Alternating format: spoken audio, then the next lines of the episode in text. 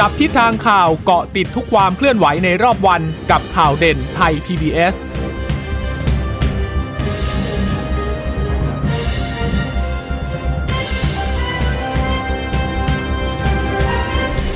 สวัสดีค่ะ สวัสดีค่ะต้อนรับคุณผู้ฟังสู่ข่าวเด่นไทย PBS นะคะ เราพบกันเป็นประจำทุกวันจันทร์ถึงศุกร์บ่ายๆแบบนี้ค่ะ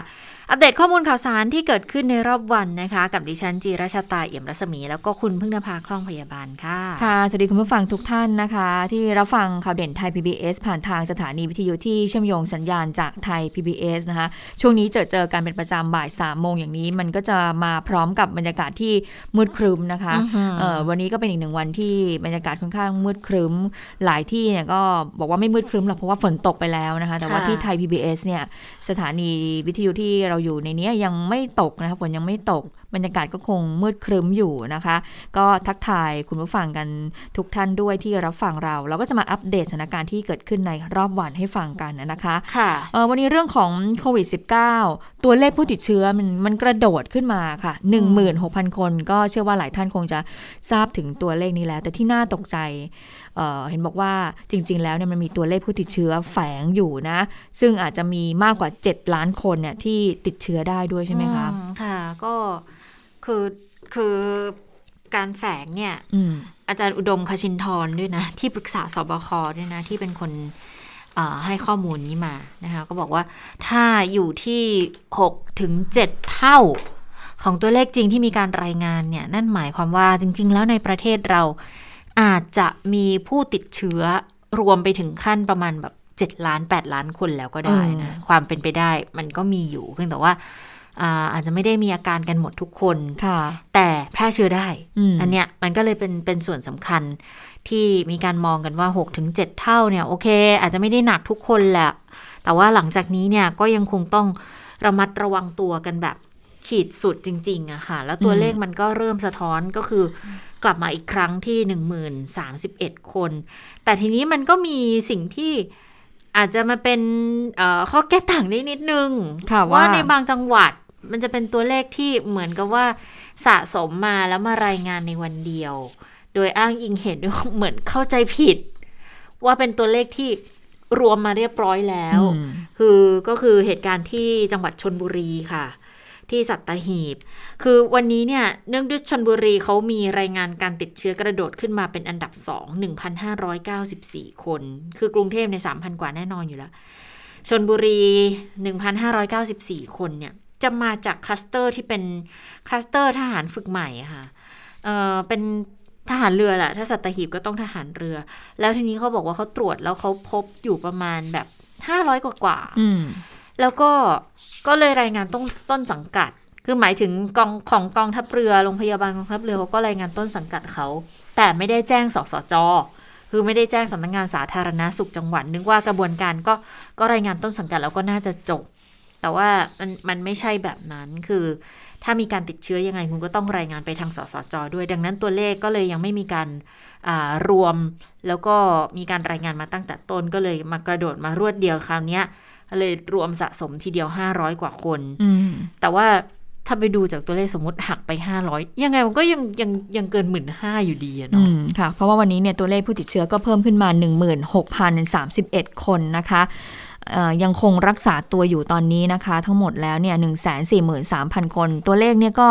ลดลงจากแต่ก่อนนะคะ ในช่วงเอ่อเดือนที่ผ่านมาเอ่อวันนี้ผู้เสียชีวิตเนี่ยยังคงสูงอยู่นะ ก็เอ่ออยู่ที่ 220 220 คนนะคะ ก็ยังเป็นตัวเลขที่สูงอยู่นะคะ มาจากเรือนจำ631 คนค่ะ ผู้เสียชีวิต 220 เป็นชาย 108 คน หญิง 112 คนนะคะ ก็อย่างที่เอ่อรู้กันว่าเมื่อกทมติดเชื้อมาก ก็ต้องมีผู้เสียชีวิตมากด้วยกทมก็จะมีผู้ติดเสียชีวิตสูงที่สุดเสียชีวิต 43 คนอ่านะคะอ่าแล้วถ้าไปดูของตัวเลขผู้ติดเชื้อในกรุงเทพค่ะผู้ติดเชื้อกรุงเทพยังไม่ลดลงเลยนะ 3,736 คน และที่คุณชะตารายงานไปค่ะเมื่อสักครู่นี้ชนบุรีเนี่ย 1,594 คน รองลงมาคือสมุทรปราการ 1,197 แล้วก็สมุทรสาคร 643 คน ดิฉันถ้าถ้าดูของตัวเลขสถิติในแต่ละจังหวัดดิฉันชอบไปดูที่สมุทรสาครค่ะอืมเพราะว่าก่อนหน้านี้เนี่ย ของผู้ว่าผู้ว่าปู่คุณวีรศักดิ์วิจิตรแสงสีเขาก็จะบอกว่าพยายามจะกดตัวเลขให้ลงนะ ให้ลดลงเนี่ยเอ่อต่ำกว่าพันให้ได้ แล้วตั้งแต่วันนั้นเนี่ยจนถึงวันนี้เนี่ยก็จะเห็นว่าตัวเลขก็ต่ำกว่าพันจริง ๆ นะคะค่ะก็ค่อย ๆ ลดลงมาเรื่อย ๆ ตอนนี้อยู่ที่ 643 คนอืมแล้วนะคะอืมจังหวัดอื่นๆ ก็ยังคงตามมาอยู่ไม่ว่าจะเป็นระยอง 500 กว่าคน ราชบุรี 466 คนนะคะ แล้วอย่างที่บอกว่าผู้ป่วยในกรุงเทพก็ติดเชื้อเยอะ นะคะ แล้วก็รักษาตัวอยู่ในโรงพยาบาล โรงพยาบาลสนามต่างๆ เหล่านี้นะคะ ถ้าโดยรวมแล้วตอนนี้เนี่ยพบผู้ติดเชื้อแล้วนะคะ1ล้าน3แสนกว่าคนเสียชีวิตสะสมตอนนี้ก็ 13,637 คน คือจริงๆ ถ้าตัวเลข ที่มีการรายงานข้อมูลและบางทีเนี่ยก็เอาข้อมูลของวันก่อน มาทบกับวันนี้ วันนี้ไปทบกับของวันก่อนอะไรประมาณเนี้ยดิฉันก็มองว่าก็ไม่อยากให้ทุกคนไปใส่ใจเรื่องตัวเลขนะอยากให้ทุกคนเนี่ยยังคงคำนึงในเรื่องของการป้องกันตัวเองอยู่ ป้องกันเอ่อเราเนี่ยจะนำเชื้อไปติดให้กับคนในครอบครัวเราอยู่ยังคงต้องระมัดระวังตัวอยู่เสมอนะคะ เพราะว่าอย่างที่บอกฉีดวัคซีนแล้วเราก็ยังเป็นพาหะที่จะอืมนำเชื้อไปเอ่อติดเชื้อนะคะ ไปสู่คุณพ่อคุณแม่ แล้วก็ผู้สูงอายุที่บ้านได้นะคะ ก็คือเป็นผู้ติดเชื้อแฝงนี่แหละนะคะ อย่างที่คุณหมออุดมนั้นได้บอกเอาไว้ค่ะ ค่ะ ทีนี้ถ้ามาดูผู้เสียชีวิตเนาะสองร้อยี่สิบเนี่ยค่ะ ก็จะมีเป็นผู้ชายร้อยแปดผู้หญิงร้อยสิบสองคนไทย 214 คนอืมเมียนมาอีก4อเมริกันอีกหนึ่งนะ ค่ากลาง 69 อายุน้อยที่สุด 19 มากที่สุด 102 อันนี้ถือว่าค่อนข้างที่จะอันตราย แล้วก็ยังมีคนที่ ตั้งครรภ์อยู่อีกหนึ่งคน ซึ่งเป็นเรื่องที่น่าเศร้ามาก มีเสียชีวิตที่บ้าน2คนด้วยนะคะ แล้วก็ปัจจัยเสี่ยงก็ยังคงมาจากการติดเชื้อจากคนรู้จักคนในครอบครัวอยู่ดีนะคะ ยอดรวมผู้ติดเชื้อสะสมตั้งแต่เมษายนเนี่ย1เมษาหกสี่นะ ตอนนี้1ล้าน3แสน9,687เอ่อหายป่วยสะสม1ล้าน1แสน 54,355 เสียชีวิตสะสมอีก 13,637 นะคะ แต่ถ้าไปดูทั่วโลกเนี่ยประเทศไทยก็อันดับไม่ค่อยดีค่ะ อันดับ 29 คือหมายถึงสูงนะ ไม่ดีนี่เราเราอันดับสูงเหมือนกันนะ จาก 190 กว่าประเทศทั่วโลกเนี่ย เราอยู่ที่ 29 ก็ค่อนข้างที่จะน่ากังวลทีเดียว แล้วก็มีบอกว่าถ้าเกิดดูเฉพาะตัวเลขติดเชื้อนะ ท็อป 10 เลยนะคะ ถ้าเฉพาะตัวเลขติดเชื้อเนี่ยประเทศไทยเนี่ยก็ยังคงอยู่ในท็อป 10 อยู่นะ แต่ว่าพอตัวเลขรวมปุ๊บเนี่ยเราก็ยังอยู่อันดับที่รั้งอันดับที่ 29 ซึ่งเป็นตัวเลขที่หลาย ๆ คนก็ไม่อยากให้อยู่ในอันดับนี้หรอกนะคะ แต่ว่าก็เราก็ยังดึงลงมาได้ไม่มาก มันยังคงขึ้นขึ้นลงลงอยู่ ก็เหมือนกับที่คุยกับคุณหมออนุชนะคะประธานราชวิทยาลัยคุณหมอก็บอกว่าก็ก็ลดลงเพียงแต่ว่า จากพีกอะจากยอดสูงสุดของเขา มันก็ลงมาอยู่ที่แบบไหล่เขาอะมันยังไม่ถึงตีนดอยไม่ถึงเชิงเขาอะนะคะ ยังคงเป็นไหล่เขาอยู่นะ แล้วก็มีโอกาสที่มันก็จะขึ้นไปอีก ไม่รู้ว่าจะเป็นพีคเดิมหรือพีคใหม่ มันก็ยังมีโอกาสถ้าเกิดว่าเราไม่ไม่ระมัดอืมระวังกันอย่างเต็มที่นะ แล้วก็ประกอบกับเรื่องของการฉีดวัคซีน อันนี้แหละปัจจัยสำคัญเลยนะคะ แต่ถ้ามาดูดูตัวเลขนิดนึงเนาะอ่าเท่าไหร่แล้วคะสามสิบแปดล้านแล้วค่ะอืมอ่า แต่ฉีดมาร้อยเก้าสิบสามวันแล้วนะ วันที่สบคมีรายงานบอกว่าฉีดมาร้อยเก้าสิบสามวัน เราสะสมได้แล้วสามสิบแปดล้านหนึ่งแสนเจ็ดหมื่นสี่พันเจ็ดร้อยสามสิบแปดโดสนะคะ เข็มที่ 2 เนี่ย ตอนนี้ขึ้นไปหลัก 11 ล้านแล้วค่ะ 11 ล้าน 2 7 2 593 คน เมื่อวานนี้ลดลงมาจากวันก่อนนิดนึง เมื่อวานนี้ฉีดรวมนะคะ จะได้ที่ 713,454 โดส แล้วก็ถ้ายึดตัวเลขเดิมที่นายกบอก 120 วันจะเปิดประเทศเนี่ย ตอนนี้จะเหลืออีก 50 วันเองคุณผู้ชไม่รู้ค่ะเขานับตั้งแต่วันไหนเนาะ ก็น่าจะวันที่นายกประกาศหรือเปล่า ไม่น่าใช่ เพราะนายกประกาศเนี่ยมันยังไม่น่าจะใช่ เพราะว่าเอ่อหนังสือพิมพ์กรุงเทพธุรกิจเนี่ยเขาจะนับทุกวันเลยนะแล้วดิฉันเนี่ยนับถอยหลังนับถอยหลังใช่ไมคะทุกวันเนี่ยเออดิฉันไปดูเช้าวันเนี้ยเหลือสามสิบกว่าวันนะอะ แต่ล้ว่าทำไมอันนี้ห้าสิบเออเพราะฉะนั้นเนี่ยก็เลยไม่แน่ใจมาว่าจากไหนเขาอะอีกจะ20เริ่มนับเนี่ยตั้งแต่เมื่อไหร่อาจจะเออเป็นเอ่อเพราะช่วงที่นายกพูดถึงเรื่องของจะเปิดประเทศ 120 วันเนี่ยประมาณช่วงกลางเดือนมั้งก็คือไม่ได้นับจากตรงนั้นแน่นอนเลย อาจจะเป็นนับจากเริ่มต้นเดือนหรือเปล่าต้นเดือนใหม่หรือเปล่าอันนี้ไม่แน่ใจนะคะอืมแต่ว่าถ้าดูอย่างนี้แล้วเนี่ยตัวเลขเนี่ยก็ไม่ตรงกันในเรื่องของการเปิดประเทศค่ะ ถ้าอย่างนี้บอกมาว่าอีกเหลืออีก 50 วัน เป้าหมายนำเข้าวัคซีนเข้าประเทศ 100 ล้านโดส ที่เราจะเปิดประเทศได้ อันนี้สะสมอยู่ที่ 38 ล้านโดส ก็ถือว่ายังห่างไกลอยู่นะ ยังห่าง เพราะว่าเราเนี่ยเป้าหมายจริงๆคือ 50 ล้านคนใช่ไหมคะอืม50ล้านคนนี่ก็ต้อง100สองเข็มนะเออใช่ต้องไหม100ล้านโดสอ่าก็ต้องร้อยล้านโดส ซึ่งก็ยังคงห่างไกลอืมอีกค่อนข้างมากทีเดียวนะคะ ค่ะอะทีนี้มาพูดถึง เรื่องของเออยุบสบคกันนะคะ เพราะว่าก็ค่ะหลังจากที่ดำเนินการมาระยะหนึ่งแล้วนะคะ เรามีทั้งพรกฉุกเฉิน เรามีเรื่องของมาตรการต่างๆ มีการโคฟงโคฟิลต่างๆ แต่ว่าพอมาถึงระยะหนึ่งเนี่ยก็ต้องมาพิจารณากันว่าจะต้องมีการยกเลิกการใช้พรกฉุกเฉินหรือไม่รวมถึงยุบสบคด้วยนะคะ วันนี้ก็ค่อนข้างที่จะ ค่อนข้างจะชัดเจนแล้วล่ะจากทางรองนายกวิษณุเครืองามเพราะว่าเมื่อวานก็มีการสงสัยกันว่าเอ๊ะจะยุบพรกฉุกเฉิน แล้วก็ให้ไปใช้พรบโรคติดต่อ แล้วพรบโรคติดต่อที่ฉบับแก้ไขเพิ่มเติมเนี่ยมันถึงขั้นตอนไหน เสร็จหรือยังดูแล้วเนี่ยคนเข้าไปดูบอกว่าเอ๊ะมันยังไม่ถึงไหนเลยนี่ มันยังอยู่ในขั้นตอนของคณะกรรมการกฤษฎีกาที่กำลังพิจารณาอยู่เลยนะคะ เพราะฉะนั้นเอ๊ะแล้วจะทำยังไง ถ้าจะเกิดว่ายุบพรกฉุกเฉินทิ้ง จะต้องมีเอ่อ กฎหมายใหม่ขึ้นมาดูหรือเปล่า แล้วโครงสร้างเนี่ยจะเป็นอย่างไรนะคะ วันนี้รองนายกวิษณุก็ให้สัมภาษณ์ถึงเรื่องนี้บอกว่า หากไม่มีการต่อการประกาศใช้พรกฉุกเฉิน แล้วก็มีการยุบสบคหน่วยงานเนี้ยที่จะมีหน่วยงานที่จะตั้งขึ้นมาใหม่เนี่ยเอ่อก็บอกว่าพรบโรคติดต่อเนี่ยกำลังแก้ไขอยู่กก็ยอมรับนะว่ากำลังแก้ไขกฎหมายฉบับนี้อยู่นะคะ แล้วก็บอกกับนักข่าวว่าก็พูดยากนะ อธิบายไปก็ไม่เข้าใจ แต่เอาเป็นว่า จะเราจะมีกฎหมายใหม่ขึ้นมา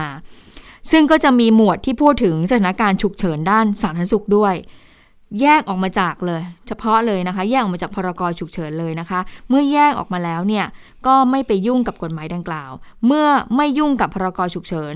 สบสบคก็อยู่ไม่ได้ แต่ว่าจะมีหน่วยงานใหม่ขึ้นมา เป็นสออะไรก็ช่างแหละอืมอืมบอกนะ ก็ทีนี้นักข่าวก็ถามว่า ถือว่าเป็นการมอบอำนาจให้กระทรวงสาธารณสุขเนี่ยไปจัดการโควิด -19 เลยหรือเปล่า รองนายกก็บอกว่าไม่ถึงขนาดนั้น เพราะเวลาไม่มีอะไรและเวลาที่มีโรคติดต่อธรรมดาเกิดขึ้นเนี่ยก็จะมีรัฐมนตรีกระทรวงสาธารณสุขเนี่ยเป็นประธานอยู่แล้ว แต่ว่าเมื่อมีโรคติดต่ออันตรายร้ายแรงเกิดขึ้น และประกาศสถานการณ์ฉุกเฉินด้านสาธารณสุข นายก ก็จะต้องเข้ามาเป็นประธาน แทนรัฐมนตรีว่าการกระทรวงสาธารณสุขค่ะ แล้วรัฐมนตรีสาธารณสุขเนี่ยก็อาจจะไปเป็นรองประธานด้วยนะคะอืมอย่างไรก็ตามนายกจะเข้าประชุมหรือไม่ประชุมก็ได้ แต่ว่าจะต้องมีการบูรณาการการทำงานร่วมกัน แล้วก็ยังบอกอีกว่า ตลอดเวลาที่ผ่านมา1ปีเศษเนี่ย เมื่อเป็นโรคติดต่อร้ายแรง เช่นโควิด ขึ้นมา ก็จะมีความเป็นเชิงวิชาการขัดแย้งแตกต่างกันนะคะก็เป็นเหตุผลที่สบคเนี่ยจะต้องใช้เลขาสมชเนี่ยคือมีการพูดเหมือนกันบอกว่า การที่สภา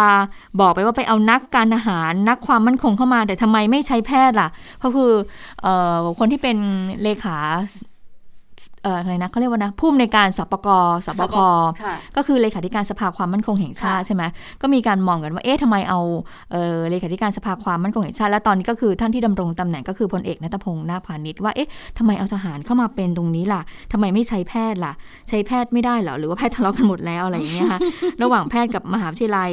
เอ่อกับแพทย์สันสุขก็มีความเห็นกันอะไรอย่างนี้นะคะ เรื่องนี้เนี่ยเอ่อรองนายกก็บอกเหมือนกันบอกว่า เคยนะ เคยขอให้ปลัดกระทรวงสาธารณสุขเนี่ยมาเป็นเลขานุการสบคท่านไม่รับ เพราะว่าท่านบอกว่าจะต้องไปนั่งทำงาน หากมาเป็นเลขาสบคเนี่ยตอนเช้าเออก็ต้องไปคุยกับผู้ว่า ไปคุยกับคณะบดีแพทย์ศิริราช หรือว่าไปคุยกับกระทรวงสาธารณสุข ก็บอกว่าแค่คุยเนี่ยก็ไม่ต้องทำอะไรอย่างอื่นแล้ว เพราะว่าหน้าที่ปลัดกระทรวงเนี่ยก็คือการไปตรวจงานต่างจังหวัดและโรงพยาบาล ก็ต้องใส่ชุดขาว แต่ว่ารองนายกบอกว่า แต่สิ่งเหล่านี้เลขาสมชทำสิ่งเหล่านี้ได้ค่ะ เพราะว่ามีประสบการณ์ประสบการณ์ยังไงคะมีการประสานงานยกหูโทรศัพท์ขอเฮลิคอปเตอร์จะขออะไรต่ออะไร ต้องประสานไปที่กระทรวงการต่างประเทศวันนี้มีเรื่องใหญ่เกิดขึ้นนะอะไรอย่างเนี่ย เพราะว่าแล้วก็สามารถที่จะครอบคลุมดูแลได้หมด เพราะว่าเรื่องบางเรื่องเนี่ยเพียงนิดเดียวก็อาจจะกระทบความสัมพันธ์ไมตรีระหว่างประเทศได้ เพราะฉะนั้นเมื่อมีการประกาศสถานการณ์ฉุกเฉินด้านสาธารณสุข เดี๋ยวก็จะต้องมีการจัดระบบใหม่หมด ก็จะมีการเรียกคืนอำนาจให้กระทรวงสาธารณสุขได้คืนส่วนหนึ่ง แต่ว่านายกก็ยังนั่งเป็นประธานอยู่นะคะ ค่ะ ก็จะเป็นอีกอีกหนึ่งขั้นตอนนะคะที่อาจจะเกิดขึ้นแล้วก็อาจจะเคาะกันในวันพรุ่งนี้นะ แต่เบื้องต้นเนี่ยมีรายงานออกมาแล้วว่าทางสปกสบคเขาประชุมกันวันนี้ก่อน คือคือก่อนที่จะเข้าสบคชุดใหญ่เนี่ย เขาจะต้องเข้าสบคชุดเล็กกันก่อน เคาะก่อนระดับหนึ่งแล้วให้ชุดใหญ่เคาะกันอีกทีในวันพรุ่งนี้ วันนี้สปกสบคเขาก็เลยหารือกันนะคะ คือสิ่งที่จะนำเข้าสู่สบคชุดใหญ่พรุ่งนี้ก็คือลดจำนวนจังหวัดสีแดงเข้มอืมนะพื้นที่ควบคุมสูงสุดและเข้มงวดเนี่ยก็จะลดจำนวนลง แล้วก็อ่าปัจจุบัน 29 นะคะ แต่จะลดกี่จังหวัดเนี่ย เดี๋ยวขึ้นอยู่กับการพิจารณาของสอบค แต่มาตรการอื่นๆยังคงเดิม ซึ่งก็รวมถึงเรื่องของการเคอร์ฟิวยังมีอยู่เป็นไปตามระยะเวลาเดิม ก็ก็เอ่อพรกฉุกเฉินจะสิ้นสุดสิ้นเดือนนี้ใช่ไหมคะ ที่มีการประกาศครั้งล่าสุดเนี่ยจะสิ้นสุดที่สิ้นเดือนนี้เคอร์ฟิวถ้าเกิดว่าไม่มีการต่อพรกออกไป ก็จะอยู่ในระยะเวลาตามเดิม จากที่ก่อนหน้านี้อาจจะพิจารณากันแย้มๆกันบอกเอ๊ะอาจจะปรับลดเคอร์ฟิวหรือไม่อย่างไรนะ แต่สรุปก็ยังคงเดิม เพราะว่าสถานการณ์การระบาดภาพรวมยังเหมือนเดิม เริ่มมีจำนวนผู้ติดเชื้อรายใหม่มากกว่าจำนวนผู้หายป่วยเพิ่มขึ้นอีก ทั้งๆทที่ก่อนหน้านี้เนี่ยผ่อนคลายมาตรการลงและดังนั้นก็ต้องประเมินด้วยนะ หลังจากผ่อนคลายมาตรการแล้วเป็นยังไง ส่วนเรื่องของการยกเลิกบังคับใช้พรกฉุกเฉินนะคะ มีรายงานบอกว่าสปกสบคไม่ได้หารือ แต่จะให้สบคชุดใหญ่เคาะอืมเลยทีเดียว แต่สิ่งที่จะต้องพิจารณาประกอบ นั่นก็คือความคืบหน้าการจัดทำร่างพรบโรคติดต่อ ฉบับแก้ไขเพิ่มเติมเอามาประกอบด้วย อันนี้ก็จะต้องมองดูเพื่อเตรียมความพร้อมสำหรับการจะยกเลิกพรกฉุกเฉิน ซึ่งก็จะทำให้สบคที่ตั้งโดยอำนาจของพรกฉุกเฉินเนี่ยก็ต้องยุบเลิกยุบเอ่อก็ต้องก็ต้องยุติ การทำหน้าที่ไปโดยปริยายแหละอืมดังนั้นหลายคนก็ยังยังกังวลอยู่เนาะว่าตัวเลขมันก็ยังไม่ได้ลดลงขนาดนั้น แล้วจะยุบสบกสบคเออจะยุบสบคณขณะนี้เนี่ยมันมันเหมาะสมมันมันโอเคหรือเปล่าค่ะแต่อีกแง่หนึ่งก็มีการพูดถึงเหมือนกันบอกว่าเออจริงๆเนี่ย เราใช้พรกฉุกเฉินมา ตั้งแต่ช่วงเริ่มของการระบาดแล้วก็ใช่ไหมปีเศษละ มันก็ปีเศษละ คืออมมันใช้ยาวนานขนาดเนี้ยใช้ต่อไปมันก็คงไม่ค่อยเวิร์กหรอกค่ะความเชื่อมงเชื่อมั่นของต่างชาติเนี่ยจะเป็นยังไงยิ่งหลังจากนี้เนี่ยต้องเน้นในเรื่องของการฟื้นฟูเศรษฐกิจแล้วแต่ไอ้ครั้นจะไปล็อกดาวน์ล็อกดาวน์อยู่ตลอด มันก็คงจะไม่ไหวนะ แต่ทีนี้ถ้าเกิดว่าเสร็จปุ๊บเนี่ยใช้พรกอ่าควบคุมโรคค่ะใช่ไหมคะ ซึ่งยังเป็นฉบับเก่า ฉบับเก่าเนี่ยยังไม่มีอำนาจยังไม่มีโครงสร้างรองรับในเรื่องของสถานการณ์ฉุกเฉินด้านสาธารณสุข ดังนั้น มันก็จะมีอำนาจบางอย่างที่จะไม่เพียงพอออืมแต่บทนำเนี่ยแน่นอนอยู่ที่สาธารณสุขอืแน่มๆแหละ แต่การที่จะประสานงานอื่นเนี่ยก็อาจจะต้องเป็นที่หน่วยงานของความมั่นคง ต้องมาช่วยดูแลด้วย ทีนี้ถ้ายกเลิกกฎหมายพิเศษ ยกเลิกสบคไปแล้ว สถานการณ์ มันจะเป็นไปในทิศทางไหนแล้วหน่วยงานไหนที่จะต้องดูแลควรจะทำยังไงนะ วันนี้ในจับตาสถานการณ์ คุยกับรองศาสตราจารย์ยุทธพรอิสระชัยอ่าสาขาวิชารัฐศาสตร์ มหาวิทยาลัยสุโขทัยธรรมาธิราชนะอาจารย์ก็ก็ประเมินคืออาจารย์เป็นคนหนึ่งที่ไม่ได้เห็นด้วยมาตั้งแต่แรกละกับการอืมประกาศใช้พรกฉุกเฉิน แล้วพอมาถึงวันที่กำลังจะยกเลิกเนี่ยอืมก็มีมุมมองในเรื่องนี้เหมือนกัน ไปฟังการวิเคราะห์ของอาจารย์กันค่ะค่ะ นะวันนี้ถ้ายกเลิกพรกฉุกเฉินนะครับหรือว่ายุบสบคต่างๆเนี่ยอำนาจทั้งหมดทั้งมวลก็ต้องไปอยู่กับเรื่องกฎหมายควบคุมโรคติดต่อนะครับ ซึ่งนั่นก็หมายความว่าจะต้องย้อนกลับไปสู่ที่กระทรวงสาธารณสุขนะครับ ซึ่งการอยู่ที่กระทรวงสาธารณสุข แต่เพียงเท่านั้นเนี่ยอาจจะไม่ครบถ้วนสมบูรณ์เพราะว่าอำนาจในแง่ของความมั่นคงนะครับในการที่จะดำเนินการต่างๆนะครับที่เกี่ยวข้องกับอ่าเรื่องของการควบคุมกำกับในทางสังคมต่างๆ อาจจะ ไม่ได้อ่าครบถ้วนที่กระทรวงสาธารณสุขเท่านั้นนะแต่การนั้นก็ตามถ้าเรายังคงใช้กฎหมายพิเศษอยู่อย่างนี้นะครับหรือว่ามีการจัดตั้งหน่วยงานหรือศูนย์พิเศษต่างๆ อย่างนี้เนี่ยค่ะเอ่อก็อาจจะส่งผลกระทบในหลายๆด้าน ทั้งในด้านของค่ะความเชื่อมั่นนะครับแล้วก็ในด้านทางการเมืองแล้วก็เศรษฐกิจด้วยครับ ผมคิดว่าการตั้งศูนย์อะไรเพิ่มเติมเนี่ยจะไม่ใช่คำตอบนะครับอ่าณวันนี้สบคก็ยังคงเพียงพอ แต่ว่าต้องค่อยๆถอยนะอย่างมีระบบนะครับ คือไม่ใช่เป็นการยุติบทบาทหรือว่ายุบศูนย์ไปเลยทันทีอื นะมก็คงต้องค่อย ๆ ที่จะถ่ายโอนอำนาจต่างๆนะครับไปสู่กระทรวงสาธารณสุข แล้วก็ในบางเรื่องซึ่งยังมีข้อจำกัดในเชิงของกฎหมายนะครับหรือในเชิงของกลไกต่างๆ ก็อาจจะต้องเข้ามาช่วยนะหรือเข้ามาร่วมในการดำเนินการนะเมื่อกฎหมายควบคุมโรคฉบับใหม่ สามารถที่จะประกาศใช้นะและบังคับใช้ได้อย่างเต็มที่นะครับความพร้อมของบุคลากรทางสาธารณสุขต่าง ๆ ในส่วนของกระทรวงสาธารณสุขนั้นเนี่ยสามารถที่จะเดินหน้าต่อไปได้เอง ก็ต้องค่อยๆประกาศนะครับยุติบทบาทหรือค่อยๆประกาศยุบสบคไป ก็คือว่าถ้าเกิดว่ายุบยกเลิกพรกฉุกเฉินเนี่ยถ้ามองในแง่ของด้านสาธารณสุขเนี่ยการมีพรบโรคติดต่อฉบับเดิมอยู่แล้วเนี่ยทางกระทรวงสาธารณสุขก็คือเอาอยู่อยู่แล้วแหละแต่ว่าเรื่องของสถานการณ์โควิด -19 บางทีมันมีเรื่องของความมั่นคงเข้ามาเกี่ยวข้อง อย่างเช่นง่าย ๆเลยนะคะ คุณผู้ฟังคุณชะตาคะเรื่องของแรงงานข้ามชาติตรงพรมแดนเออเพราะทีนี้จะให้กระทรวงสาธารณสุขเนี่ยไปสั่งการหรือว่าไปมีความเข้มงวด ให้ทางกระทรวงมหาดไทย ให้เจ้าหน้าที่อย่างชายแดนมีความเข้มงวดในเรื่องของแรงงานที่จะเข้ามาหรือว่าผู้ที่ลักลอบเข้ามายังในพื้นที่กรุงเทพได้ยังไงเนี่ย บางทีมันต้องมีกฎหมายพิเศษเนี่ยเข้ามาควบคุมดูแลตรงส่วนนี้ด้วย อันนี้ก็เลยเป็นสิ่งที่ทางอาจารย์ยุทธพรก็เลยมีความเป็นกังวลบอกว่า ถ้าจะยกเลิกเรื่องของพรกฉุกเฉินเนี่ยก็มีความเป็นห่วงเรื่องของความมั่นคงเหมือนกันว่า ทางกฎหมายเดิมที่มีอยู่ก็คือพรบโรคติดต่อเนี่ยจะเข้าไปดูแลควบคุมได้หรือไม่ ก็เป็นห่วงเรื่องของรอยต่อเหมือนกันนะ ในช่วงที่มีการยกเลิกพรกฉุกเฉินแล้วก็ไปใช้กฎหมายใหม่หรือว่าไปใช้พรบโรคติดต่อฉบับแก้ไขขึ้นมา อันนี้ก็เป็นสิ่งที่กังวลอยู่เหมือนกันนะคะ เพราะว่าฉบับแก้ไขก็ยังไม่เสร็จเนาะคือตอนนี้เนี่ยออกมาจากกฤษฎีกาแล้วนะคะ แต่ว่ามันก็ยังลงคงเหลือขั้นตอนกระบวนการอีกประมาณนึงแหละกว่าที่จะได้บังคับใช้กันแล้วห่วงเวลาเนี่ยสภาจะปิด 19 ใช่ไหมสิบเก้ากันยาเนี่ย ปิดละแต่ว่าจริง ๆ เมื่อวานอาจารย์วิษณุก็พูดเหมือนกันก็ปิดก็ไม่เป็นไรว่าเดี๋ยววันที่หนึ่งพฤศจิกาก็เปิดใหม่อ้าวแต่จากวันนี้ไปถึงหนึ่งพฤศจิกามันก็สองเดือนนะ ถ้าเกิดว่า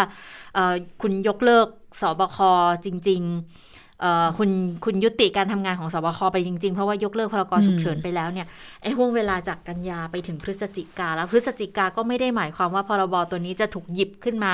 พิจารณาเป็นฉบับแรกเสียเมื่อไหร่นะคะดังนั้นก็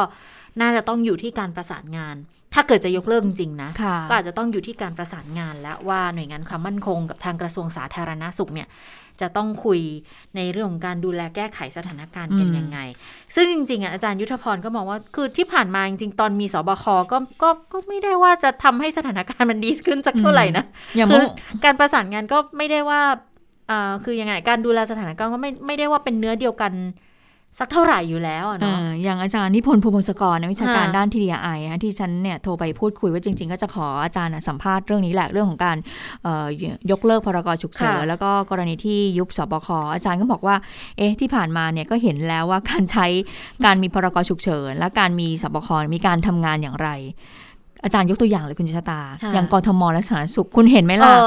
ว่ามีการประสานงานทำงานกันดีไหมอาจารย์ยกตัวอย่างแล้วก็แบบว่าพอเห็นภาพปุ๊บเลยว่า แล้วคุณไปดูนะ พอยกตัวอย่างกทมนะให้เห็นความขัดแย้งกันระหว่างกทม แล้วก็กระทรวงสาธารณสุขใช่ไหมคะที่มีการอย่างเรื่องวัคซีนเนี่ยก็ยังมีความลักลั่นกันอยู่นะคะว่าทางกทมก็บอกว่ากระทรวงสาธารณสุขไม่ส่งวัคซีนให้ เพราะฉะนั้นไทยร่วมใจก็เลยไม่ได้ฉีดอันนี้กรณีนี้เป็นต้นนะคะหรือบางทีเนี่ยสบคประกาศออกมาอย่างหนึ่งกทม ประกาศออกมาอย่างหนึ่งคนละแบบกันมันไม่ได้มีการบูรณาการทำงานกันทั้งๆทที่การมีหน่วยงานสบคนี้ขึ้นมาเนี่ยโดยที่นายกรัฐมนตรีเป็นประธานเนี่ยมันจะต้องมีการบูรณาการการทำงานร่วมกันใช่ไหมคะทีนี้อาจารย์เลยยกตัวอย่างอีกจังหวัดบอกว่า แล้วคุณไปดูสมุทรสาครสิ สมุทรสาครเนี่ยกระทรวงสาธารณสุขดูแลทุกอย่างเลยนะ ดูแลดูแลอย่างเดียวเลย เพราะฉะนั้นเนี่ยก็จะเห็นว่าการทำงานของเขาก็ค่อนข้างที่จะเป็นเอกภาพ ดังนั้นในมุมมองของอาจารย์นิพนธ์บอกว่า นี่ยังไม่ได้ไปดูเลยนะว่ารายละเอียดของพรบโรคติดต่อ ฉบับแก้ไขใหม่เนี่ยจะเป็นอย่างไร แต่อาจารย์บอกว่าถึงแม้จะยกเลิกไปมันก็ไม่เป็นไรแหละ เพราะว่าใช้มา ปีเศษแล้วแล้วเราก็เห็นแล้วว่าการทำงานของปีเศษที่ผ่านมาเนี่ย มันเป็นอย่างไรนะคะคือมันก็ไม่ได้ว่าว้าวอะไรอย่างนั้นใช่ไหมเหมือนกับว่าก็ยกเลิกไปก็ไม่เป็นไรหรอกจริงๆ ถ้าอยู่กับการประสานงานระหว่างหน่วยงานอะถ้ามันเป็นไปได้ด้วยดีนะ ทุกองค์คาพยพมันทำงานด้วยกันได้ก็อาจจะไม่จำเป็นต้องมีกฎหมายพิเศษอะไรขึ้นมาเลยก็ได้นะคะ แต่ว่า ก็เรื่องการประสานงานนี่แหละ ที่อาจารย์ยุทธพรก็ตั้งข้อสังเกตเหมือนกัน คือบางทีมันมีมันมีขั้นตอนกระบวนการของทางราชการ ซึ่งมันอาจจะทำให้ทุกอย่างมันค่อนข้างที่จะล่าช้านะคะ อันนี้ก็เลยกลายเป็นอีกหนึ่งในข้อสังเกตที่ทำให้กังวลในเรื่องของอะไรนะการเรียบการรอยต่อในช่วงที่มีรอยต่อเนี่ยจะทำยังไงให้มันราบเรียบที่สุด ค่อยๆ ทอนอำนาจของสบคลง แต่ก็ไม่รู้จะจะค่อยๆได้หรือเปล่าเนาะเพราะว่าอยู่ๆก็ มีข่าวออกมาเลยอะว่าอาจจะหยุดใช้พรกฉุกเฉินด้วยก่อนหน้านี้อาจจะยังไม่ได้มีการเตรียมการใด ๆ ซึ่งมันก็มองได้เหมือนกันว่าเอ๊ะมันเกี่ยวพันกับเรื่องของการเมืองการเมืองหรือเปล่าจริงๆถามอาจารย์กันนะว่าเกี่ยวข้องไหมอาจารย์มองยังไงห่วงเวลาที่มีการประกาศว่าจะหยุดใช้อย่างเงี้ยอ่าเกี่ยวข้องไหมสิ่งหนึ่งที่อาจารย์ตอบก็คือ ก็อันดับแรกผมมองว่ามันน่าจะเป็นเรื่องของการโยกย้ายข้าราชการตำแหน่งสำคัญเนี่ยเสร็จไปแล้วอืมอะก็แสดงว่าอาจจะเกี่ยวข้องด้วยหรือเปล่า ประการเป็นไปที่ได้สองก็คือ เพิ่งจะเสร็จศึกอภิปรายค่ะนะสังเกตใช่ไหมคะว่า หลังจากที่เสร็จศึกอภิปรายเสร็จปุ๊บเนี่ย แล้วก็อยู่ๆก็มีข่าวออกมาจากสปเอ่อจากทางเลขาธิการสมชเลยว่า อะอาจจะยกเลิกพรกฉุกเฉินเพราะว่าเออการการมีสบคเนี่ยคือนายกเนี่ยรวบอำนาจมาจากทางค่ะรัฐมนตรีว่าการกระทรวงสาธารณสุขนะค่ะแล้วคราวเนี้ยถ้าเกิดไปดูเรื่องของการอภิปรายที่ผ่านมาเนี่ยคนที่ลุกขึ้นมาช่วยนายกรัฐมนตรีเนี่ยประท้วงนะในระหว่างที่มีคนอภิปรายนายกเนี่ยก็คือพรรคภูมิใจไทยนะเออเพราะฉะนั้นเนี่ยถามว่าเกี่ยวไม่เกี่ยวกันยังไงเนี่ยมันมันก็มองได้ทั้งเอนั้นอมันก็ะเาะมีมุมมองที่จะค่ะมองเรื่องนี้ได้อยู่เหมือนกันนะนะคะอะทีนี้มีอีกคนหนึ่ง คุณเจษตาคุณผู้ฟังค่ะคะนายแพทย์สุพัฒน์หาสุวรรณกิจประธานชมรมอ่าแพทย์ชนบทเขามองเรื่องนี้อย่างไรหากว่าจะต้องมีการยกเลิกพรกฉุกเฉินนะคะ แล้วก็มาใช้เอ่อพรบโรคติดต่อแทนเนี่ยเอ่อคุณหมอสุพัฒน์บอกว่ากฎหมายเนี่ยถูกใช้ มากกว่าการควบคุมโรคโควิดนะไอพรกฉุกเฉินเนี่ยอ่าคุณหมอบอกว่าบางส่วนเนี่ยถูกนำไปใช้เพื่อสกัดการเคลื่อนไหวทางการเมือง ทั้งที่อืมการควบคุมอืมโรคในพรบโรคติดต่อ และกฎหมายอื่นปกติเนี่ยมันก็เพียงพอต่อการทำหน้าที่อืมอยู่แล้วนะคะ โดยเฉพาะในยุคสมัยที่เราต้องมองโควิดเปลี่ยนไป มองถึงการอยู่ร่วมกันของโรคค่ะต้องมองถึงเรื่องของการเติบโตด้านเศรษฐกิจ โดยสร้างความสมดุลควบคู่กับการควบคุมโรคที่หลายประเทศทั่วโลกเนี่ยพยายามทำก็ถูกต้องแล้วอืมสบคต้องเลิกภารกิจ แล้วก็กลับมาใช้กลไกปกติอืมบริหารจัดการ อันนี้อาจารย์มองเออคุณหมอมองอย่างนั้นนะคะอืมแล้วก็มองด้วยว่าเชื่อว่ารองนายกก็คือคุณอนุทินเนี่ยจะทำหน้าที่บูรณาการร่วมกับหลายกระทรวงได้นะคะ ดังนั้นก็ประเมินว่า ก็จะมีการประเมินว่าการยกเลิกพรกฉุกเฉินเนี่ยก็อาจจะมีแรงกดดัน แรงกดดันที่ว่านี้มาจากไหน ก็คือจากภาคเอกชนค่ะ ที่ต้องการฟื้นฟูเศรษฐกิจแล้วก็ต้องการเปิดประเทศ ถ้ายิ่งมีพรกฉุกเฉิน มันก็จะยิ่งไปเอ่อทำให้ความรู้สึกของนักลงทุน นานาชาติต่อประเทศนั้นยังไม่ดีไม่เกิดความเชื่อมั่น อันนี้ก็คือเป็นมุมมองของคุณหมอสุพัฒน์นะคะ ค่ะ ก็จริง ๆ สอดคล้องกันคือคือไม่ค่อยมีใครมากังวลเลยนะว่าจะยกเลิกจะยุบจะอะไรก็ตามกับสบคออกไป หรือว่าจะยกเลิกพรกฉุกเฉินออกไปเนี่ย ดูแล้วอืมไม่ค่อยกังวลเพียงแต่ว่าพอพอดูตัวเลขแล้วอาจจะแบบอาจจะเอาตอนตอนนี้จริง ๆหรอ มันยังกดลงได้ไม่เท่าไหร่เลยนะอืมแต่ถ้าฟังจากหลาย ๆ ฝ่ายแบบนี้แล้วก็อะโอเค เดี๋ยวลองดูกับทางสาธารณสุขอ่าน่าจะที่เอาอยู่แหละเออก็น่าจะเอาอยู่แหละ ถ้าเกิดบอกว่าทางรองนายกวิษณุ บอกว่าถ้าย้อนกลับไปดูบอกว่า ก็ยัง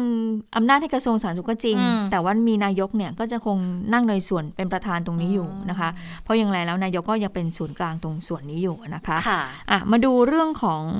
เออโควิดที่ไปกระทบในเรื่องของดัชนีความเชื่อมั่นกันสักหน่อยว่าเป็นอย่างไรนะคะ ก็มีการเปิดเผยมาจากทางศูนย์พยากรณ์เศรษฐกิจและธุรกิจนะคะ พูดถึงเรื่องของผลสำรวจดัชนีความเชื่อมั่นผู้บริโภคค่ะ ของเดือนสิงหาคมนะคะ โดยบอกว่าดัชนีเนี่ยมีการปรับตัวลดลงอย่างต่อเนื่องเป็นเดือนที่ 6 แล้วนะคะ แต่ระดับ 39.6 ก็ถือว่าเป็นดัชนีที่ต่ำสุดเป็นประวัติการ หรือว่าต่ำสุดในรอบเกือบ 23 ปีเลยทีเดียวนะคะ นับตั้งแต่เดือนตุลาคมปี 41 สำหรับปัจจัยที่ส่งผลทำให้ดัชนีความเชื่อมั่นผู้บริโภคเนี่ยปรับตัวลดลงอย่างนี้ ก็เป็นผลมาจากความกังวลต่อสถานการณ์การระบาดของโควิด -19 ที่รุนแรงมากขึ้น ตลอดจนการระบาดของสายพันธุ์เดลต้าค่ะ ที่แพร่กระจายได้เร็วกว่าสายพันธุ์เดิม จนรัฐบาลนั้นต้องขยายพื้นที่ควบคุมสูงสุดนั้นเป็น 29 จังหวัด และก็ออกมาตรการล็อกดาวน์แล้วก็เคอร์ฟิวออกมา ซึ่งมันก็จะไปส่งผลกระทบต่อการดำเนินชีวิตของประชาชน การทำธุรกิจ และก็ภาวะเศรษฐกิจของประเทศที่แย่ลง ขณะที่การฉีดวัคซีนเนี่ยก็ ก็ยังไม่สูงมากนักนะคะ ส่วนปัจจัยบวกอันนี้มีการมองเหมือนกัน มีการมองเหมือนกันบอกว่า ก่อนที่จะไปปัจจัยบวกบอกว่าดัชนีความเชื่อมั่นเกี่ยวกับเศรษฐกิจโดยรวมนะ ก็ปรับตัวลดลงมาอยู่ที่ระดับ 33.8 ค่ะ โอกาสในการทำงานลดลงอืมมาอยู่ที่ระดับ 36.3 และรายได้ในอนาคตก็ลดลงมาอยู่ที่ระดับ 48.6ที่ฉัน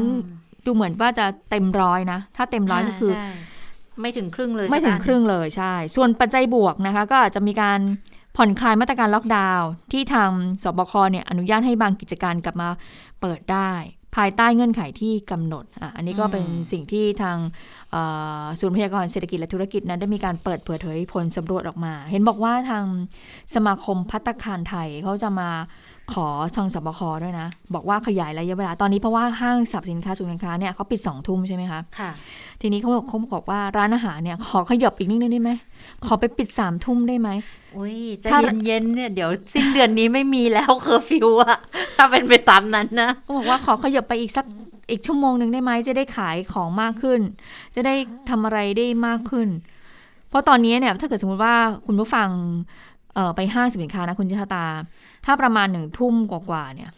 เขาหนึ่ปิงดทุ่รับมคิวแล้วไม่รับคิวเขาไม่ให้เข้าแล้วนะคะ เพราะว่าเพราะว่าห้างเขาต้องปิดสองทุ่มก็ใช่เข้าไหมใจได้นะเออเพราะฉะนั้นร้านอาหารอะไรอย่างเงี้ยบางทีเราเลิกงานเสร็จเนี่ยเราจะไปกินข้าวข้างนอก ไปกินข้าวที่ห้างศูนย์การค้าเออกว่าจะไปถึงก็เกือบจะทุ่มแล้วใช่ ต้องวางแผนดีๆนะคะ เพราะว่าอาจจะไปไม่ทันก็ได้นะคะค่ะเพราะว่าตอนนี้ที่บอกว่า work from home ก็ ไม่ได้ work from home จริงสักเท่าไหร่นะ เพราะว่ายังเห็นว่ารถราแน่นใช่แน่นอยู่เลยนะคะ เออ แล้วก็เสาร์อาทิตย์ก็ไม่ต้องพูดถึงค่ะ พอเปิดห้างปุ๊บเสาร์อาทิตย์ โอ้โห คนแห่ไปห้างกันแบบ โอ้ยหนักหนามากนะคะ ก็ต่อคิวกันกว่าจะได้เข้าไปนั่งรับประทานอาหารที่ร้านนะอันนี่ก็จะเป็นอีกหนึ่งเรื่อง แต่คิดว่าถ้าดึงตัวเลขไม่ให้พุ่งไปกว่านี้อะนะ แนวโน้มมันก็น่าจะเป็นไปในทางดีขึ้นนะคะอะมาดูความเคลื่อนไหวทางการเมืองกันบ้างนะคะเอ่อ วันนี้เนี่ยมีการไปสอบถามพลเอกประวิตยวงษ์สุวรรณรองนายกรัฐมนตรี เพราะว่ามันมีหลายกระแสเลยบอกอยากจะไปนั่งเก้าอี้มหาดไทยหรอ แล้วจะให้คุณชัดชัยพรมเลิศที่เป็นประหลัดอยู่ตอนนี้ไปนั่งรัฐมนตรีช่วยหรือเปล่านะคะพลเอกประวิตยก็บอกใครอยากไปส่วนตัวเนี่ยเออส่วนจะยืนยันว่าพลเอกอนุพงศ์จะนั่งเก้าอี้มหาดไทยต่อไปไหมเนี่ย อันนี้ก็ต้องกลับไป ถามนายก เพราะนายกก็บอกแล้วนี่ ว่านายกไม่ปรับคอรมอแล้วจะมาถามอะไรอีก ส่วนกระแสข่าวที่บอกว่านายกแจกเงินให้สสโหวตไว้วางใจพักในส่วนของพปชรเนี่ยมีการตั้งคณะกรรมการตรวจสอบเรื่องนี้ไหม ก็เป็นคำคำตอบสุดฮิตเลยของพลเอกประวิตยนะคะ ไม่รู้ผมไม่รู้นะคะ ไปฟังเสียงพลเอกประวิตยกันค่ะ ไม่รู้ไม่รู้ไม่รู้ท่านกังวลเรื่องนี้ไหมคะไม่กังวลนะผมไม่ได้ทำอะไรเลยตัวท่านนายก ด้วยอะไรอย่างเงี้ยไม่รู้ไม่รู้ไม่มีมีนโยบายแจกเงินไม่มีผมบอกแล้วว่าไม่จับเงินนะครับโควิดนี่จะมีการนัดกินข้าวกับบรรดาจะมีนัดสสกระชับมิตรอะไรกันไหมคะผมไม่หิวอะจะกระชับมิตรกับสสไหมหลังโควิดเพราะผมไม่หิว ไม่รู้ยังวันนี้ยังไม่หิวหรือเปล่านะคะไม่รู้ว่าวันหลังอาจจะไปหิววันหลังแล้วนัด รับประทานอาหารนัดกระชับมิตรกันวันหลังก็ได้นะคะ ก็มีการสอบถามต่อบอกปัญหาในพักพปชรที่เกิดขึ้นเนี่ยเหนื่อยใจลำบากใจไหมอืมพลเอกประวิตยก็บอกไม่มีลำบากใจก็เป็นไปตามที่บอกทุกอย่างเอ๊ะจะถามทำไมในยในกลุ่มไม่ได้มีหลายกลุ่มหลายพักเอ่อหลายหลายเซี่ยวหลายกลุ่มก้อนกันในพักสักหน่อยมมีแต่กลุ่มที่ตัวของพลเอกประวิตยดูแลได้อย่างที่เห็นนี่แหละค่ะ ส่วนแก้ไขรัฐธรรมนูญวาระสามจะเป็นยังไง อ่า แล้วแต่สมาชิกแล้วแต่สมาแล้วชิกแต่สมาโอ้ชิกอันนี้ก็เป็นอีกหนึ่งเรื่องที่ต้องติดตามเดี๋ยวเรามาว่ากันนะ แต่ว่าเรื่องของการแจกเงินเอ่อที่บริเวณชั้น 3 ของอาคารรัฐสภาเรื่องนี้คุณชวนว่าอย่างไรนะคะ วันนี้ผู้สื่อข่าวก็ถามคุณชวน คุณชวนก็บอกว่า ระหว่างที่คุณวิสาร เตชะธีรวัตรสสเชียงรายพักเพื่อไทยเนี่ยมีการพิปราย คุณชวนก็บอกว่าก็นั่งเป็นประธานในการประชุมอยู่ ก็ได้เขียนหนังสือไปถึงเลขาธิการสำนักงานสภาผู้แทนราษฎรให้ช่วย ไปเก็บกล้องวงจรปิดหน่อย อย่าให้ใครไปลบหรือทำลายนะนะคะ พอเสร็จการประชุมคุณชวนก็บอกว่าก็ลงมาดูด้วยตัวเองเลยนะคะ ไปฟังเสียงคุณชวนในเรื่องนี้กันค่ะ วันที่มีการอภิปรายวันนั้นที่คุณวิสารได้พูดนะฮะระหว่างที่อยู่บนนั่งเป็นประธานอยู่นั้น ผมก็เขียนหนังสือไปถึงเลขาธิการเลยครับ ว่าขอให้ช่วยเก็บวงจรปิดไว้อย่าให้ใครไปลบหรือทำลาย แต่ว่า อเสร็จแล้วผมลงมาก็มาดูด้วยตัวเอง แต่ว่าที่จริงด้านหน้าหนึ่งห้องนายกเขาไม่มีวงจรปิดอะครับ ด้านหน้าทางก็ไม่มีนะนี่คือคือสิ่งเบื้องต้นที่ไปดูก่อน เพราะฉะนั้นเรื่องการเก็บวงจรปิดอะไรนั้นไม่มีปัญหาอะไรนะครับ อืมค่ะ ก็เออเก็บแน่นอนอยู่แล้ว เพียงแต่ว่าหน้าห้องนายกก็ก็ไม่มีวงจรปิดนะคะ แล้วก็บริเวณนั้นหน้าห้องของคุณชวนก็ไม่มีวงจรปิด ดังนั้นก็ คงไม่เป็นปัญหา แต่ทีนี้ก็อยากรู้เหมือนกันเนาะเพราะว่าคุณสุทินบอกนี่ว่าตอนนี้ให้ขอให้ล็อกวงจรปิดไปแล้ว ก็เลยไม่รู้เหมือนกันว่า จุดที่แจกเนี่ยเป็นจุดไหนอะไรยังไง แล้วก็มีหลักฐานชัดเจนตามที่คุณสุทินค่อนข้างจะเชื่อมั่น จะไปส่งยื่นให้กับปปชดูในเรื่องนี้เนี่ย จะเป็นไปตามนั้นหรือไม่นะคะ ขณะเดียวกันทางนายแพทย์สุกิจอัโถปกรณ์ค่ะที่ปรึกษาประธานสภาผู้แทนราษฎรก็บอกเหมือนกันเมื่อเช้าเนี่ยมีการประชุมตามคำสั่งสภาผู้แทนราษฎรเรื่องการแต่งตั้งคณะกรรมการตรวจสอบข้อเท็จจริง กรณีนี้แหละค่ะ ที่คุณวิสารเนี่ยมากล่าวอ้างบอกว่ามีการแจกงงแจกเงินนะนะบอกว่า วันนี้ค่ะ 16 นาฬิกาทางกรรมการเชิญคุณวิสารมาให้ข้อมูล แล้วเดี๋ยวจะเชิญคนอื่น ๆด้วย ก็ต้องขอความร่วมมือนะ เพราะว่าเรื่องนี้มันสำคัญต่อภาพลักษณ์ของสสแล้วทางสภาเองบอกว่ามีข้อมูลบางส่วนอยู่แล้วค่ะ คณะกรรมการในชุดนี้นะคะมีมี 5 คน มีคุณพรพิษเพชรเจริญเลขาธิการสภาผู้แทนราษฎรเป็นประธานกรรมการ ก็จะต้องตรวจสอบรวบรวมข้อเท็จจริง พยานหลักฐานให้แล้วเสร็จใน 30 วันนับตั้งแต่วันที่ประธานกรรมการรับทราบคำสั่ง พร้อมทั้งให้นำเสนอสำนวนการตรวจสอบต่อประธานสภาพิจารณาต่อไปด้วยนะคะทีนี้การจะเปิดเผยข้อมูลของทางคณะกรรมการที่บอกว่ามีข้อมูลอยู่แล้วเนี่ยทำได้ไหม คุณสุกิจก็บอกว่าข้อมูลที่มีอยู่เปิดเผยไม่ได้นะคะ เพราะว่าเป็นการรวบรวมข้อมูลจากหลายฝ่าย มีภาพกล้องวงจรปิดด้วย ซึ่งในวันนั้นก็อย่างที่คุณชวนพูดเมื่อสักครู่แหละบอกพอลงจากวันลังก็ขึ้นไปดูที่ห้องในชั้น 3 ด้วย ในห้องที่หน้าห้องไม่มีวงจรปิด แต่มันอาจจะโยงใยไปถึงส่วนอื่น ๆได้ค่ะ อืมนะคะอะทีนี้มาก็ยังคงยงวนเวียนอยู่เรื่องของสภา เพราะว่าวันนี้กรรมธิการศาสนาศิลปะและวัฒนธรรมเนี่ยก็มีการเเชิญสองพอสอก็คือพระสงฆ์ สองรูปที่ออกมาไลฟ์สดผ่านทางโซเชียลแล้วก็มีคนติดตามดูเป็นเเป็นแสนแสนๆคน แล้วก็มีการเขียนข้อความคอมเมนต์เนี่ยหนึ่งแสนกว่าข้อความทีเดียวก็เรียกว่าสร้างปรากฏการณ์ใหม่ที่เกิดขึ้น แต่ทีนี้ก็มีคำถามตามมาว่า ให้พระสงฆ์สองรูปเนี่ยมาไลฟ์สดเนี่ยมีการพูดคุยกันอย่างเงี้ยมันเหมาะสมไหม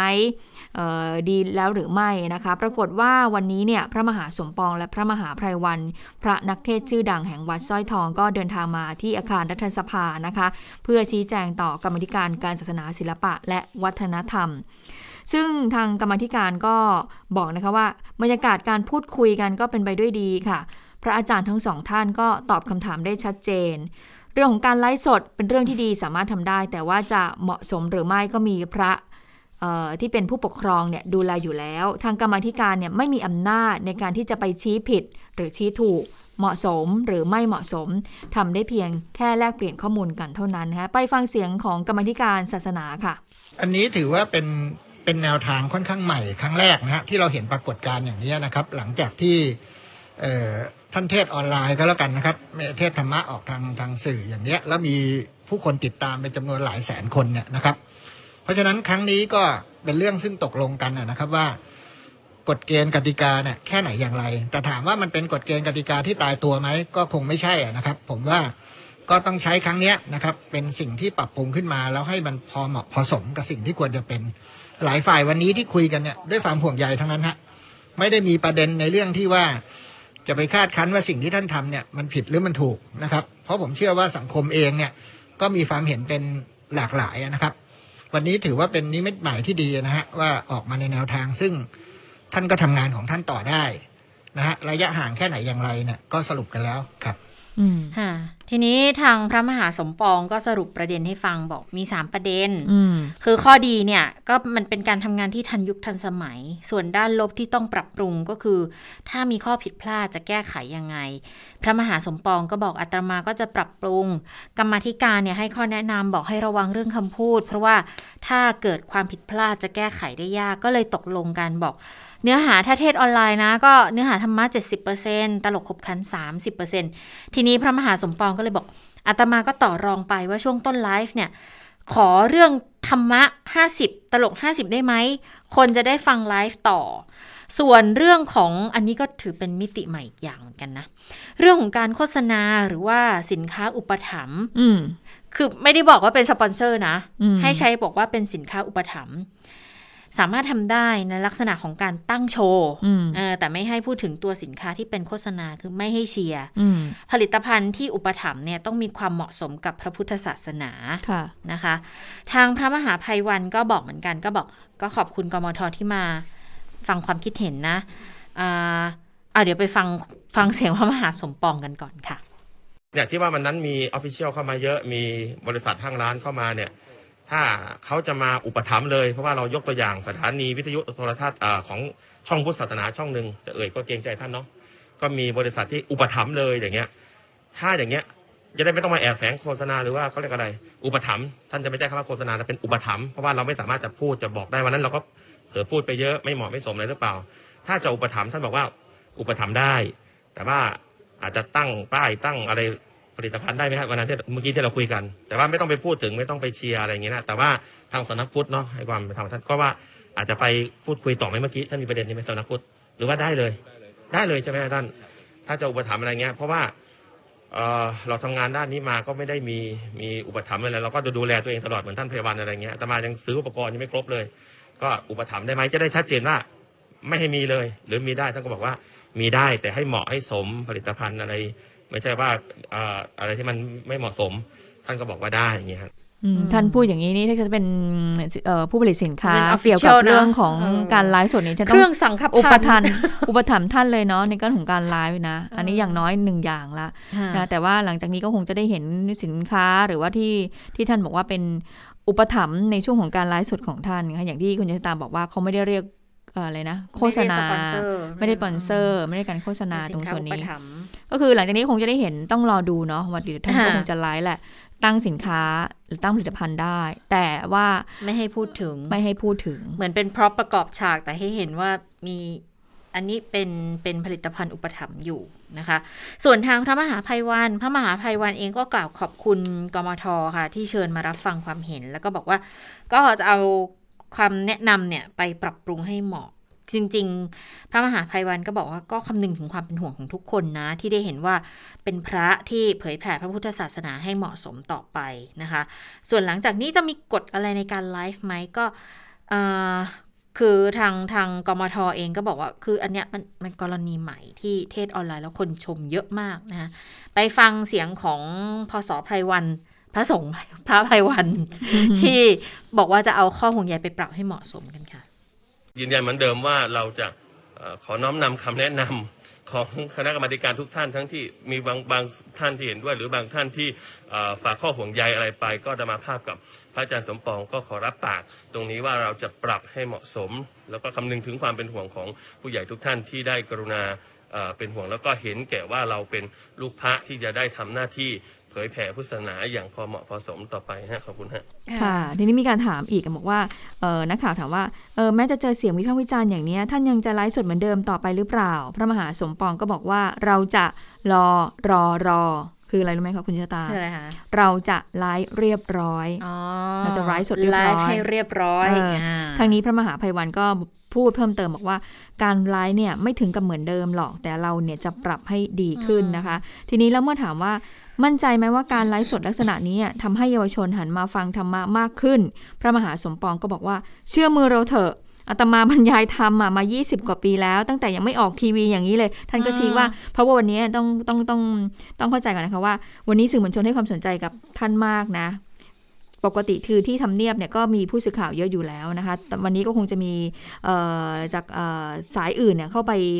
เพื่อที่จะสัมภาษณ์กับท่านด้วยนะคะบอกว่าเนี่ยเราออกทีวีมาตั้งนานแล้วเราก็ไลฟ์ทำเอ่อเราก็มีการบรรยายธรรมะให้กับเยาวชนฟังตั้งนานแล้ว เราทำงานเก็บ ผู้ฟังอย่างไร ให้อะไรตอนไหน เรามีจังหวะนั้นอยู่แน่นอน แต่ว่าการไลฟ์วันแรกเนี่ยก็อย่างที่บอกนะ ก็ยังงงกับเด็กนักเรียนอยู่ แล้วพออก็มาดูว่าสองคนนี้สอนอะไรการเสียงดังไปห้องข้าง ๆ แล้วท่านก็บอกว่าควรจะสอนอย่างนั้นอย่างนี้เพื่อให้เกิดความเหมาะสม ซึ่งอาตมาก็มองว่าตรงนั้นมากกว่าเพราะว่าเพราะพระมหาสมปองก็มองว่าเหมือนกับเป็นคาบแรกไงมาเจอกันอ่าจะมาให้แบบ เหมือนกับหูพูดเรื่องธรรมะตั้งแต่วันแรกเลย มันก็คงไม่ใช่ มันเหมือนเป็นการแบบพูดคุยกันก่อน เพื่อสร้างความคุ้นเคยกันก่อนนะ เดี๋ยวค่อยจะลงลึกในรายละเอียดต่อไป เพราะว่าท่านบอกว่าวันแรกเนี่ยก็ยังท่านก็ไม่ได้เตรียมตัวอะไรมามากค่ะนะ คือนึกถึงตอนเรียนเหมือนกันนะ ที่จะมีพระอาจารย์มาอย่างเงี้ยค่าบพุทธศาสนา ถ้าเกิดว่ามาแล้วพระอาจารย์ก็พูดแบบตามเหมือนแบบเรียบเรียบเนิบเนิบๆไปเออดิฉันก็ยอมรับนะไมุกไม่อะไรเราก็ง่วง เวลาพระท่านมาสอนไทีไรดิฉันใจก็อะ เออดิฉันยอมรับดิฉันก็ไม่ค่อยจะสนใจเท่าไหร่อืมเพราะว่าท่านจะพูดเรียบใช่เนิบเนิบๆ ตามสไตล์อืมพระในแบบการเทศน์แบบสมัยก่อนอะไรอย่างเงี้ย ซึ่งซึ่งเด็กไม่สนใจแน่ ๆ อยู่แล้ว แต่ว่าถ้าวันไหนที่เป็นพระ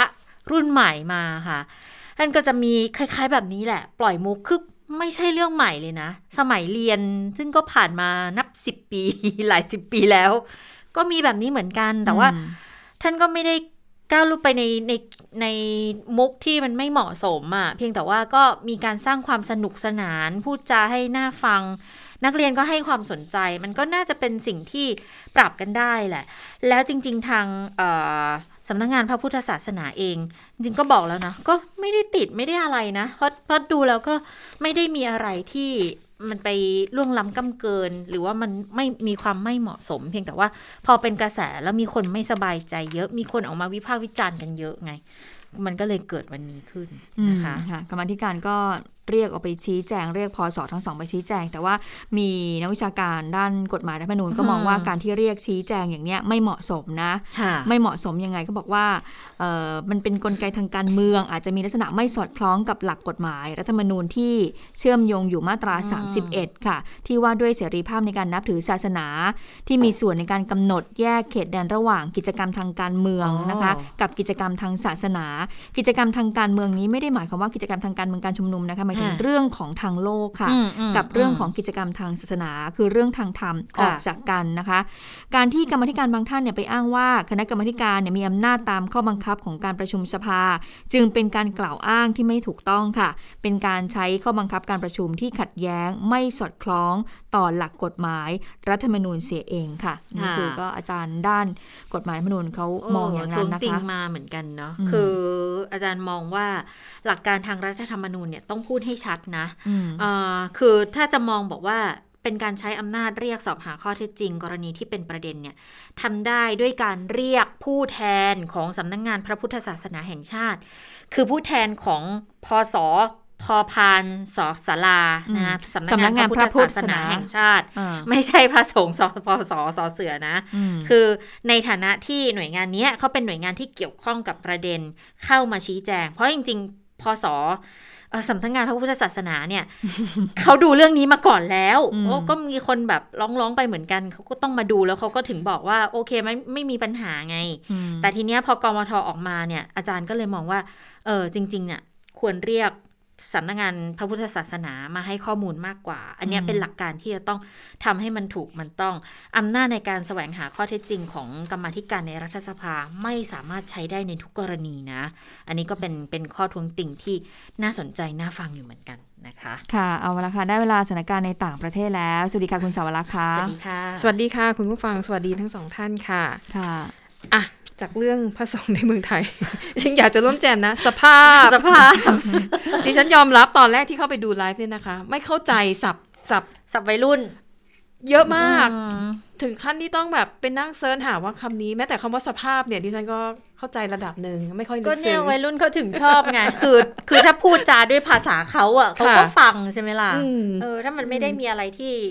เกินเลยอะ อ่านะคะ อะกลับมาสภาพกลับมาที่ต่างประเทศนะคะอะก็ยังคงเป็นเรื่องเดิมๆนะคะ แต่ว่ายังน่าติดตามอยู่นั่นก็คือสถานการณ์ในอัฟกานิสถานนะคะ ก็ล่าสุดค่ะในอัสราฟกานีอดีตประธานาธิบดี คือเป็นคนที่เพ่นหนีออกนอกประเทศแบบตั้งแต่แรก ๆ เลย ช่วงที่ตอริบานเนี่ยเข้ามายึดกรุงคาบูนะคะ ตอนนี้ค่ะเขากลับมาปรากฏตัวอีกแล้วนะคะ แต่ว่าเอ่อคล้ายๆกับจะออกมาแก้ตัวนะคะว่าเอ่อการเดินทางออกนอกประเทศเนี่ย ยืนยันไม่ใช่การหนี เพียงแต่ว่ามองไม่เห็นหนทางอื่นที่จะหลีกเลี่ยงการนองเลือด และต้องการที่จะรักษาชีวิตของประชาชนกว่า 6 ล้านคนในกรุงคาบู ตัวเขานะคะในเวลานั้นเนี่ยจึงตัดสินใจที่จะลี้ภัยไปสหรัฐอาหรับเอมิเรตส์ชั่วคราว แล้วก็ยืนยันค่ะว่าไม่ได้ยักยอกเงินจำนวนมากออกนอกประเทศตามที่มีกระแสข่าวออกมาก่อนหน้านี้นะคะ ว่าเขาหอบเงินสดๆเนี่ยออกนอกประเทศเนี่ยก็หลายร้อยล้านอยู่นะคะ แล้วก็ตัวเขาเนี่ย พร้อมที่จะเข้าสู่กระบวนการสอบสวนโดยองค์การสหประชาชาติสำหรับข้อกล่าวหาต่างๆ ที่เกิดขึ้นนะคะ ในขณะที่มีรายงานข่าวนะคะ ก็เป็นเอกอัครราชทูตของอัฟกานิสถานประจำทาจิกิสถานเนี่ยเขาบอกว่าแกนนำของกลุ่มต่อต้านตอริบานที่อยู่ในหุบเขาปานเชียนะคะ ซึ่งก่อนหน้านี้ตอริบานเนี่ยอ้างว่าสามารถยึดหุบเขาแห่งนี้ไว้ได้แล้วเนี่ยแต่ว่า ผู้นำของกลุ่มต่อต้านออกมายืนยันนะคะว่ายังคงสู้อยู่นะกับตอริบานเนี่ยสู้อยู่อย่างต่อเนื่อง แล้วยืนยันว่า แกนนำทั้งสองคนยังไม่ได้หนีออกนอกพื้นที่ เพียงแต่ว่าก็ต้องงดเว้นการติดต่อไว้ก่อนนะคะ เพื่อความปลอดภัยเก็บตัวไว้ก่อนนะคะ ก็นี่ก็แสดงให้เห็นว่ากระแสความรุนแรงในอัฟกานิสถานนั้น อาจจะยังไม่ได้สิ้นสุดลงนะคะ อย่างที่ตอริบันกล่าวอ้าง แล้วก็ตอนนี้นะคะสถานการณ์อย่างหนึ่งที่น่ากังวลก็คือ เรื่องของความช่วยเหลือด้านมนุษยธรรม คือก่อนหน้าที่ตอริบานจะเข้ามายึดครองกรุงคาบู แล้วก็ยึดครองทั้งประเทศเนี่ยสถานการณ์เเรื่องของสาธารณาสุขเรื่องของความยากจน เรื่องของการเจ็บไข้ได้ป่วยในอัฟกานิสถานเนี่ยมันก็แย่อยู่แล้วนะคะ ยิ่งตอริบานเข้ามาปกครองประเทศเนี่ยแล้วก็เลยส่งผลให้ออองค์กรระดับนานาชาติ ทั้งองค์กรความช่วยเหลือหรือว่าองค์การธนาคารโลกอะไรแบบนี้ เขาจำเป็นที่จะต้องระงงับการให้เงินช่วยเหลืออัฟกานิสถานนะคะ เพราะว่าเขาก็จะมีกฎระเบียบไว้นะคะ เช่นห้ามที่จะให้ความช่วยเหลือแล้วว่าติดต่อประสานงานกับผู้ที่มีอำนาจแล้วขึ้นสู่อำนาจโดยไม่ชอบธรรม ซึ่งมันก็ตรงกับกรณีของตอรีบานทำให้ตอนนี้นะคะ ไม่ว่าจะเป็นเรื่องของระบบสาธารณาสุขที่ เงินสนับสนุนเกือบทั้งหมดเนี่ยมาจากต่างชาติ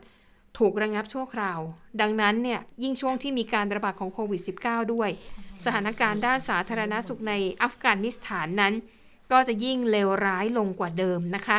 ทำให้หลาย ๆ ฝ่ายค่ะยังสภากาชาติระหว่างประเทศหรือ ICRC เรียกร้องนะคะให้ธนาคารโลกเนี่ยหาวิธีการอื่น หาวิธีการที่ดีที่สุดเพื่อที่จะให้ระบบสาธารณาสุขของอัฟกานิสถานนั้น ยังสามารถขับเคลื่อนไปได้นะคะ อันนี้เห็นแก่ ความช่วยเหลือด้านมนุษยธรรมกับชาวอัฟกันทั้งหลายนะคะที่จะได้รับผลกระทบหนักมากขึ้น ส่วนเรื่องของวัคซีนเข็มที่3นะคะองค์การอนามัยโลกออกมาย้ำอีกครั้งหนึ่งนะคะคราวนี้ค่ะในเทดรอสอดานอมเกเบรเยซุสนะคะผู้อำนวยการองค์การอนามัยโลกเนี่ยบอกว่าตอนนี้นะคะในกลุ่มของประเทศร่ำรวยเนี่ย มากกว่าร้อยละ 70 ของประเทศเหล่านี้ ฉีดวัคซีนให้กับประชาชนครบจำนวนไปแล้วเนี่ยนะคะถึง 40%ของจำนวนประชากร แต่ว่าณเวลานี้ค่ะ ในกลุ่มประเทศยากจน ไม่มีประเทศไหนเลยนะคะ ที่ฉีดวัคซีนได้ตามเป้าหมาย องค์การอนามัยโลกนั้นอพออเนี่ยนะคะ บอกว่าโหรู้สึกสะท้อนใจมากนะคะที่รับทราบข้อมูลนะคะว่าว่าตอนนี้ประเทศร่ำรวย แล้วก็บริษัทผู้ผลิตวัคซีนเนี่ย มีวัคซีนเหลือเฟือนะคะสำหรับประเทศร่ำรวยมากเพียงพอที่จะฉีดเข็มที่ 3 ให้กับคนทั้งประเทศ แต่ว่า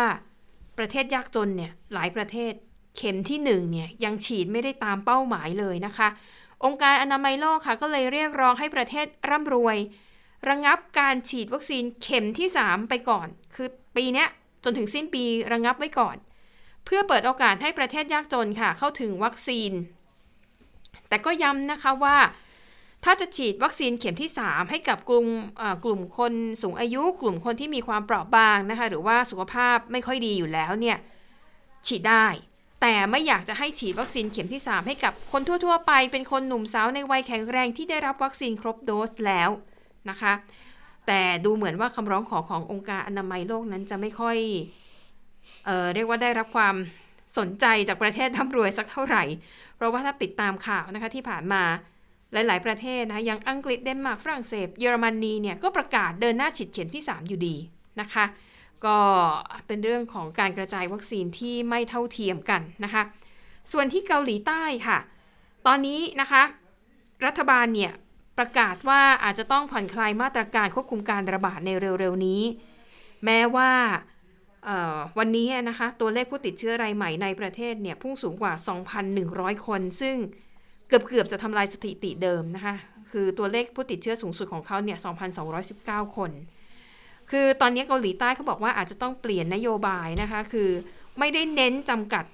ไวรัสโควิด -19 ให้หมดไปจากประเทศ แต่จะต้องคิดหาทางแล้วว่าจะใช้ชีวิตอยู่ร่วมกับโควิด -19 ได้อย่างไร โดยพุ่งเป้าไปที่ลดอัตราการเสียชีวิต แล้วก็ อัตราการป่วยหนักจนต้องเข้ารับการรักษาโรงพยาบาล ถ้าสองตัวเลขเนี่ยมันลดลงได้ ยอมรับได้ ต่อให้ตัวเลขผู้ติดเชื้อรายใหม่เพิ่มสูงขึ้นนะคะ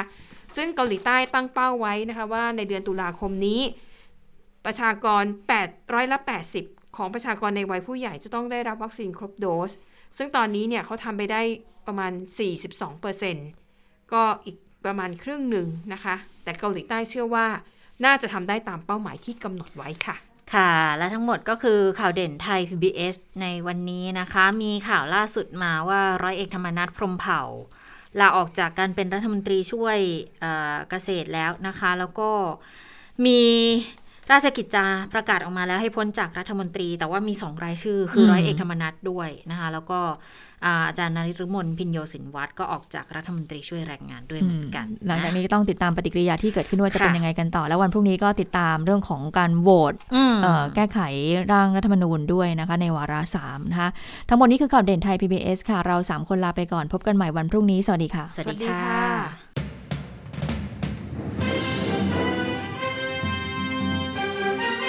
ติดตามข่าวเด่นไทย PBS ได้ทุกวันจันทร์ถึงศุกร์ เวลา 15 นาฬิกา ทางไทย PBS Radio และติดตามฟังข่าวได้อีกครั้งทางไทย PBS Podcast